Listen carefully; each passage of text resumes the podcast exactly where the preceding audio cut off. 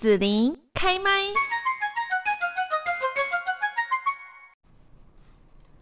继续呢，在幸福家庭甜蜜蜜的节目当中哦，今天我们就是要来聊聊的主题是神奇的青春期。世上有一种爱叫亲子冲突。孩子的青春期是独立成人的开始哦。当孩子处于青春期的时候，不仅是身体产生变化，而且呢，还要面临同才间相处的问题，还有家庭期许带来的压力，再加上心理上渴望独立自主，环境的变化压力很容易导。导致孩子调试困难，出现焦躁、敏感、易怒的一些情绪反应哦。那我们怎么样来跟青春期的孩子相处跟引导，能够让孩子学习独立、负责跟自主思考呢？今天在幸福家庭甜蜜蜜的节目就邀请到了国立台湾师范大学人类发展与家庭学系的黄淑曼助理教授，来谈谈如何以正向的亲子冲突，顺利度过孩子神奇的青春期，培养出独立、负责、自主的孩子。曙满老师你好，主持人子玲好，各位听众朋友大家好。孩子青春期的时候，哈，这个生理呀、心理上面会有哪一些的变化呢？那家长可以怎么样去察觉呢？嗯，青春期的孩子哈，他在生理上有很大的改变哈，眼睛就可以看见了。好，那因为他是一个灯短郎啦，哈，就是他的第二性征出现，然后。但是因为现在的孩子哈，他这个手机哈，网络世界很容易查到啊，就是呃，这个以前我们早年哈，就是一定要到国二哈，这个到了这个健康教育哈，特定的一章我们才可以听见哈，也没有手机网络可查，父母又不要讲哈，说小孩子你长大就知道了。啊，现在小孩都知道哈，问题重点来了哈，就是网络上的资讯不一定正确。是是。那但是因为他第二性征出现哈，他呃对异性很有兴趣哈，然后自己偷偷的查网络哈，然后这这个时期的孩子有问题也不跟家长讲，好，所以家长他真的要常常关心孩子哈，然后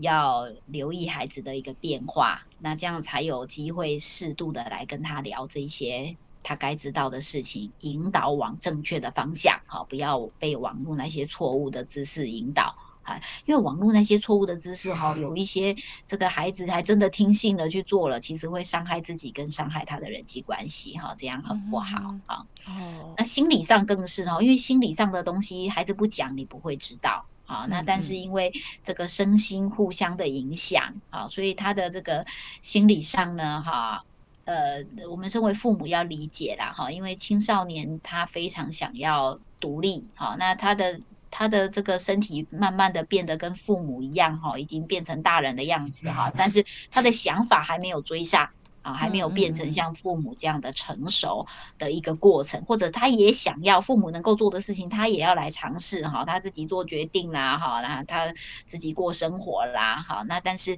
其实他还没有那么足够的能力的时候，哈，那父母讲的话他就不要听了哈，那或者是他觉得，诶，他就是要能够大胆的说不哈，那他那他才感觉很像很很有。很有大人长大了，对，那这样子他有有时候会做了一些不太适合的行动，或讲了不太适合的话哈，那父母会觉得他很叛逆，好，那嗯嗯，那其实是青春期孩子的特征啦，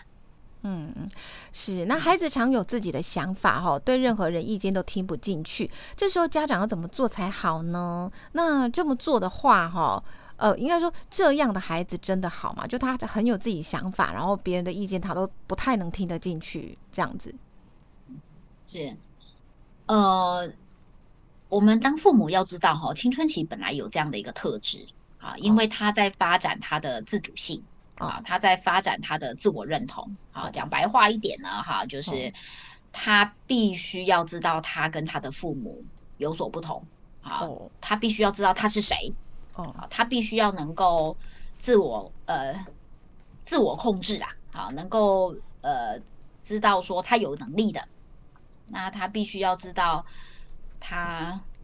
他是呃他必须要能有一些做决定，就是说他知道他自己是谁，然后他知道他想要做一个怎么样的人，那他为什么要活在这个世界上啊？然后他他未来可以做些什么？而且那个必须要是能够他觉得他有价值。好，他觉得他被接纳，好，他他人都很喜欢这个，呃呃，有有人会爱我的，好，那呃，我是值得被爱的，嗯，那他的自我概念，他正在发展他的自我概念，好，那这个自我概念要正向，好，所以那他因为他非常的。呃，这个青少年他在发展上，哈，就是他人类天生就会这样，好，到了这个年纪呢，哈，因为在寻找这些答案，好，那想要变成一个独立自主、不同于父母这样的一个人，好，所以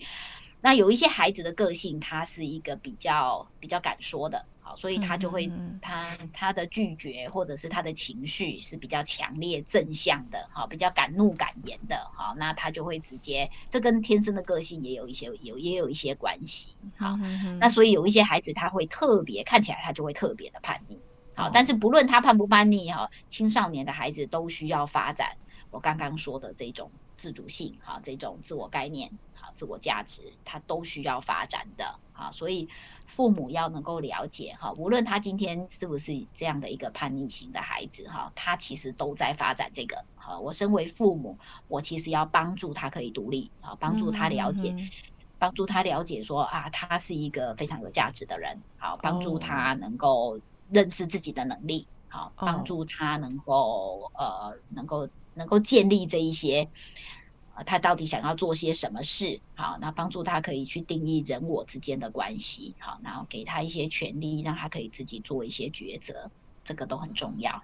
那我想问一下，蜀曼老师，你刚刚说让他认识他的价值，哈，比方说，呃，如果他年纪小的时候啊，我们就送他去学音乐啦，哈，那有的孩子可能对于学音乐没兴趣，他对于学跳舞好比较有兴趣，或者他觉得他对打球比较有兴趣，好，那个这个算是呃，就是说年纪比较小，还不到青春期的时候，就让他先了解自己的价值嘛？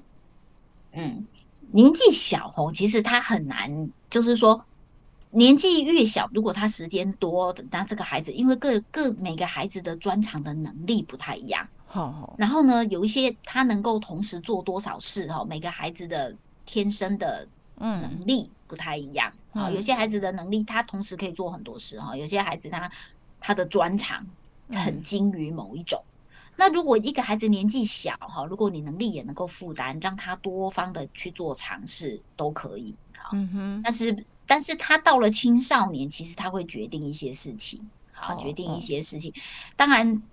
对于他自己的专长才华到哪里，青少年要认识自我，这是一个方向。好，但是还有很多的一个价值的决定，譬如说，呃，人之之间，人我之间，好，或者我是一个勇敢的人，好，就是这种跟价值观有关的，哈，我一定会为弱势打抱不平，好，或者我是个追求公平的人，好，那那他会他会有一些处事的一些价值观，在这个方在这个时时期会去形成，好，所以那个价值不是专长而已。哦，也包括好，那当然也包括人生的价值观，这个很重要哦。是，这很重要哈。好，那呃，孩子如果说哈老是闯祸的话呢，我该如何让孩子懂得承担责任呢？孩子如果老是闯祸的话，哈，就是当孩子，因为孩子年纪小，小闯小祸；年纪大，闯大祸。所以孩子年纪小闯小祸的时候，就应该让他自我负责了。这样哦，真的吗？有的时候到真的，有的时候到青少年很难教哈，因为他小的时候其实没有，就是你小的时候没有教，到青少年要再教，你要花加倍的心力。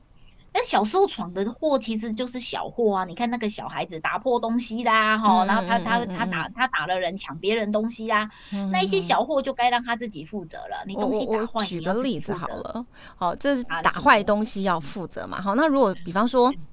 我听过有的那个孩子哦，他可能看那个购购物频道，然后呢，趁家长不在打电话就订了这样子，好，然后呃东西就送来，然后无无缘无故就花了很多钱嘛这样子哈，或者是说呢，哎有那个孩子哈小时候然后就会偷钱了这样，好去偷了这个同学的钱，或者是说自己家里面的这个家长的钱，这算闯闯祸嘛，对不对？好，那怎么样让孩子能够懂得去承担他的这个责任呢？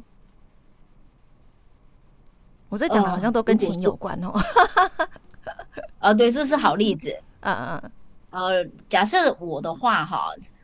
一个当然就是说，如果他是在学校发生的一个公众的事件，哈，我会陪着他一起去面对啦。哦，就是说这个事件，然后在这个事件当中也去培养他一些同理心。哈，如果你是这个被抢的、被偷的，好，哦，那在这个事件当中，我也会陪他，就说，呃，自己做的事情，哈，你该道歉要该道歉，该赔钱给。要赔钱，如果你的钱还不够，那就以后从从你的薪水压岁，啊，不是薪水，零用钱压岁钱里面扣哈，或者是我先帮你承担了，你得怎么样哈？就是他一定要负相对的责任。如果他所有事情我直接帮他承担了，他他他未来就完了。嗯，所以要哎，那当然我也会在这个过程当中去顾小孩的面子啦。好，这个我要趁今天在做这个广播推广教育的时候，我要特别提醒家长们哦。孩子们，他年纪再小，他都有他的自尊心。嗯，就是青少年，当然也是发展自尊非常重要的一个时刻。但是，即使他还没有到青少年，他仍然有他的自尊心哦。嗯，所以我其实不太会在众众人，就是错了就是要道歉哈。但是我不会在众人面前啊，譬如说，如果老师打电话跟我讲说，哇，你的孩子在在在直接公然在在学校，我叫他不能玩手机，他公然玩手机哈。或者呃，或者是你你的小孩在学校怎么样？我不会把我不会直接去学校就直接打小孩给老师看之类的啊。就是那个孩子他非常的呃，但是呃，我我私下还是要管教啊。就是然后这这个跟同学有错的已经是公开事件了哈，公然道歉也是一个好的身教啦。好，那。总之，无论如何哈，他一定要一定要让孩子知道错了就是错了哈，要让他负相对的责任。那个小，因为小孩子闯的祸哈，要让他负起责任，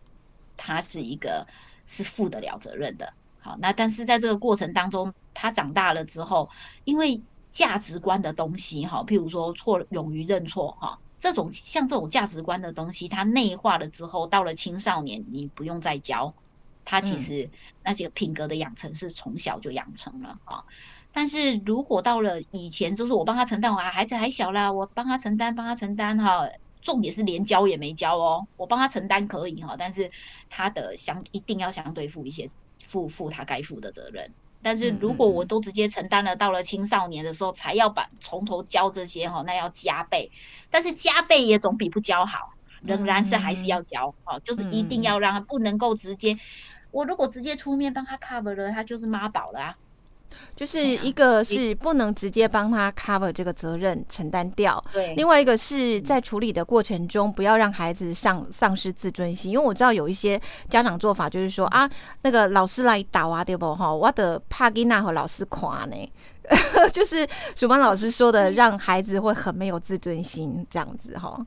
对，有一些孩子很激烈呢。我去年才听过一个新闻，那个妈妈，那个孩老父父母跟父母打电话给妈妈说：“哇，你的孩子在学校公然拒赌，哇，那那个这个妈妈去了学校，玩直接打一巴掌，然后就直接打一巴掌就走人。那个那个妈妈走人的时候，孩子直接从楼上跳下去。哎呦，就是有一些孩子，现在有一些孩子，对我我在想，是网络发达还是说孩子沟通的？因为。一世界哈，就是在这种在这种网络世界长大的孩子，他情绪其实没有多少的出口哦。所以以前你能够承担的，父母能够承担的情绪，孩子不见得能够承担哦。但是他的情绪在高涨的时候做出来的自伤伤人的行为，有些是非常难挽回的哦。尤其是青少年的力气，有的已经比父母还大了。嗯，那么他所做出来的那些激动的行为。那些自伤伤人的行为，哈，是，诶，我是觉得，如果我们能够从情绪疏解先着手，才来慢慢讲事情的对错的时候，嗯，会事情会好很多。有一些老师其实 EQ 也虽然已经是老师了，他其实 EQ 也没有很好，或者是说教育方式真的是十分的对。我们都在成长中，我自己身为一个老师，我也不能说我是一百分的老师；我身为一个父母，我也不能讲我是一百分的父母。我们都要继续学习成长，好，尤其是情绪教育，因为是台湾最近这几年才推的，好，所以我想我们从小都嘛是被打的，那就是打打一两下就要去死，那不是早就死光了。啊，问题是 现在的小孩他是不太一样啊，还就是呃，我们呃这个网络世界要有网络世界去面对跟教孩子的方式，网络世界真的给孩子有一些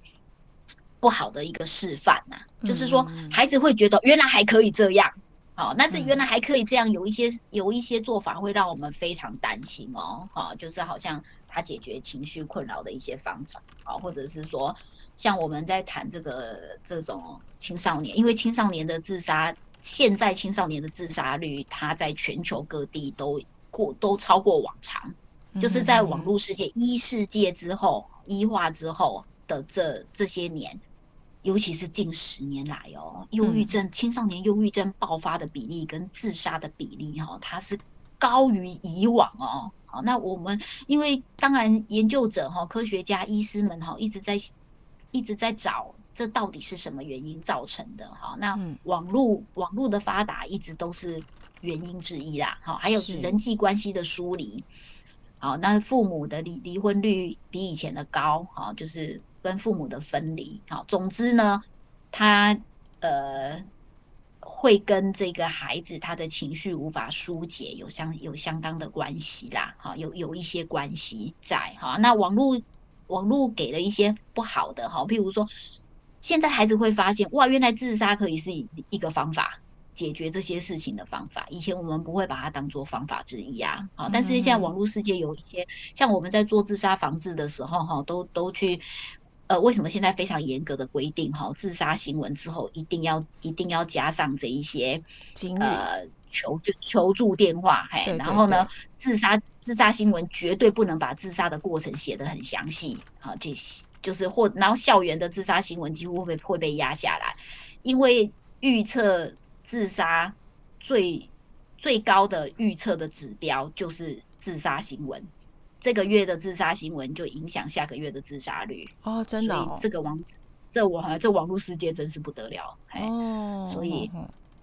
啊，所以现在的小孩有一些做法，而且那现在的小孩打那些游戏，就是他们对生命的生命的感觉跟价值有不像我们这一代了哈，就是就是甚至有一些很离谱的啊，因为那些打打那些游戏，那一些人是会在可以重来的啊，对于生命好像。不觉得以前我们觉得严重的事，他们不觉得有那么严重。问题是事情等到他们去做了那些事，事情发生了之后，有的我们想补救是来不及的。嗯嗯嗯嗯嗯，是嗯，好，那这边呢要谢谢舒曼老师，呃，特别哈补充提供给大家了解，说现在孩子跟我们以前哈那个长大的年代有很多环境啦，或者是说那个条件是不太一样，所以呢，包括说孩子可能的一些反应哈，可能我们大家都要特别去注意一下哈，一定要让孩子。有面子，好，那个自尊方面不要去伤害到了，这样子哈。他们是在敢做一些事，我们当年不敢做的，真的。现在网络给给太多的那种模模模范，是是我们当年没有的。嗯哼，好，那么再来就是说，如果孩子啊，我刚我们呃，就是说一直在跟舒曼老师录的节目哈，都提到说要有一些规矩哈，有一些原则是我们跟孩子商量好的这样子哈。那可是如果说孩子无视于我定的这个规矩的话呢，我该怎么办呢？嗯，如果孩子无视我定的规矩，那一定是我之前定的规矩没有执行。哦。所以有两个建议给各位家长哈。第一，你定的规矩一定是要孩子能力所及的。哦哦，他定规矩最好的方、最好的评量指标就是孩子觉得他可达到，但是孩子又觉得有一定的难度啊。也就是说，那难度要在五十 percent 啊，五十 percent 好，所以它不能太难，也不能太简单啊。但是绝对不能过于他能力所及，过于他能力所及，他一定直接放弃。嗯啊，如果太简单的话，那跟没定一样。啊，所以要定一个恰好的，那不要太繁琐哈，简单明确的啊。好，那适合他的能力的这个的的这个规矩的内容跟数量要先定。重点第二点来了哈，重点你一旦定了，你就一定要执行。嗯哼，啊，就是就是规矩之后一定有法则啦，哈，就是说这个规矩，要不然就有奖赏，不然有罚则哈，你就一定要执行哦。啊，如果你如果你现在是是一个弹性太大、完全没有规矩的一个家庭，那要开始定一些规矩哈，从一项开始啊。那那一项规矩之后，要么有奖励，不然有罚则，但是你一定要去执行。如果今天父母讲的话哈，孩子会测父母的底线。如果你讲的话，其实你自己没有执行啊，或者是孩子就违规给你看看，他发现父母也没怎样啊。有一些父母他会照他的情绪来管小孩哦，啊，譬如说你如果你规定了小孩要做完做完功课才能看电视，嗯，那孩子就会先先看电视做功课，就会去 测试父母的底线到哪里这样子，他就会看你现在看他看电视你会怎么样有什么反应，叫他电视关起来，对。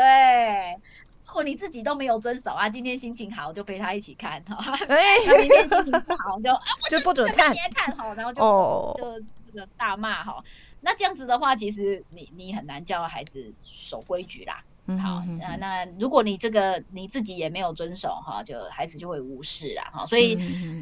如果你已经是这样了，那你要重新建立规矩，要花比较多的功夫。啊，但是呢，仍然就只有那个方法嘛。你定的规矩，你就一定要遵守嘛。你定的奖赏，你一定要给；你定的罚则，你就非罚不可。所以你要想好哦，你一定要定那种你会执行，而且一定执行的。你千万不能定你无法执行的哦。好，譬如说，如果我明天回来看你没有够做功课，你就给我滚出去。那你滚出去这件就没办法执行啦。对呀，你没办法执行了，你不要定啊。你一定了之后，他他他以后得无视于你的规矩啊。嗯嗯嗯嗯嗯。这样，嗯，真的，好，对，有些家长很激烈呢，他真的把小孩赶出去呢，我也不赞成这样啦，你不要定这种规矩，呃，这个应该也违法了吧？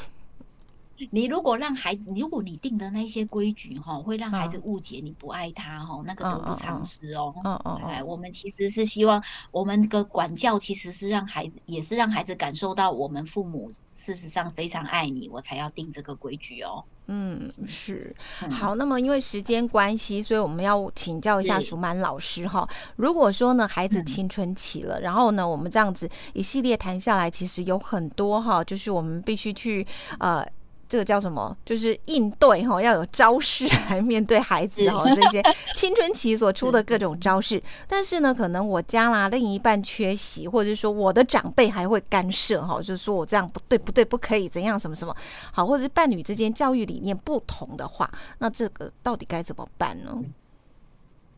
嗯，对，这个如果是这种嗯长辈哈亲属之间教育理念不同嘛。是非常的，对，会会干扰，因为孩子，我刚刚讲，孩子会测父母的底线，对，那这如果今天父母管的严，嗯，然后祖父母管的比较不严，然后又住在一起，对，父母一管哦，孩子就跑去爷爷奶奶那里了，嗯他确实就是一个问题，好，所以。一家人之间哈要有沟通啊，就是如果是我刚刚讲的例子，那父母跟祖父母之间呢哈就要坐下来好好的聊了哈，怎么样来对孩子来讲是最重要的哈，去跟像我去跟我的婆婆解释啊。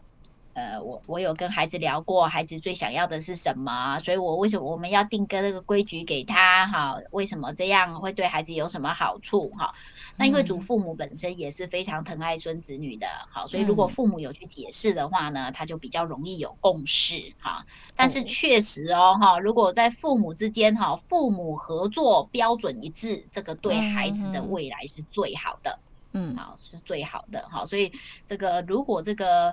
是现在伴侣如果配偶之间关系很好哈，然后要达成一致是比较容易的啊。今天今天如果配偶关系破裂甚至离婚哈，我也是积极的建议哈，就就即便已经是离婚的父母哈，仍然要标准一致的来对待这个孩子。哦，是，会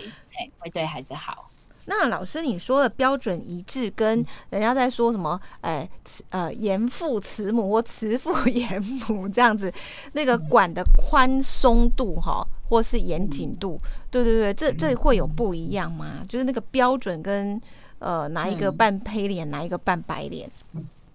嗯，我举例哈，如果如果当中有人扮黑脸，有人扮白脸，其实对孩子的发展其实都是好的啦。不论谁扮黑脸，谁扮白脸，哈。嗯。但是他的管教的标准一致，就是说，假设我跟我先生已经讨论好啊，就是孩子啊，如果啊年纪小一点好了，像我刚刚讲的例子，他如果功课没写完，就是不能看电视啊。那么我就必须要，我我就必须要去，呃，就是我跟我的先生都遵守。那么孩子就知道了啊，他去跟，如果他来问我能不能看电视啊，那我就看他功课没写，我说不行。那他去问爸爸也是啊，他不能够说爸爸如果不行，那爸爸说不行，我说可以，或者是我跟他爸爸关系不好哈，然后他就说爸爸都不让我看电视，然后我就跟他我就跟他讲，爸爸那么坏，你赶快去看，对，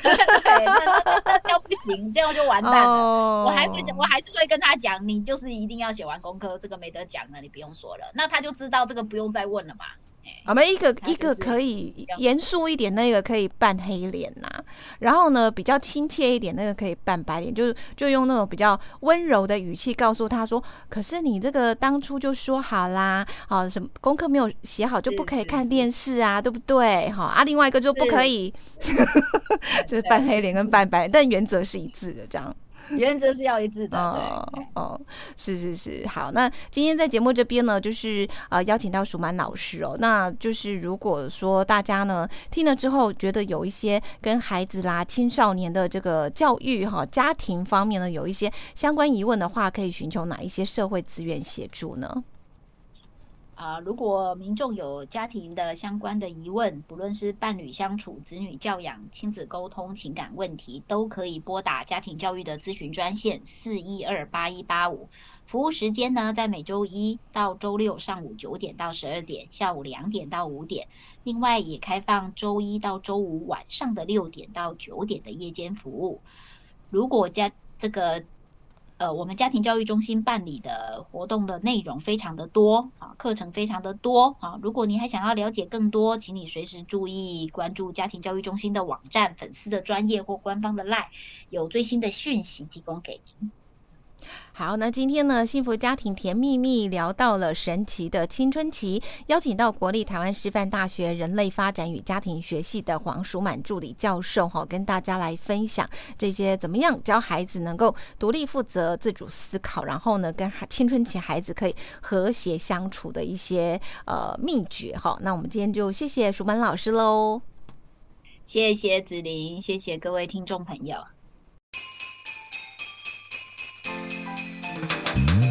谢谢你让子琳用节目的方式来陪伴你，欢迎继续关注子琳开麦。对子琳的节目有什么想法或回馈，请留言或私讯脸书子琳开麦，或者加入赖聊天室 Podcast，听起来还会不定期举办活动哦。我们下次见。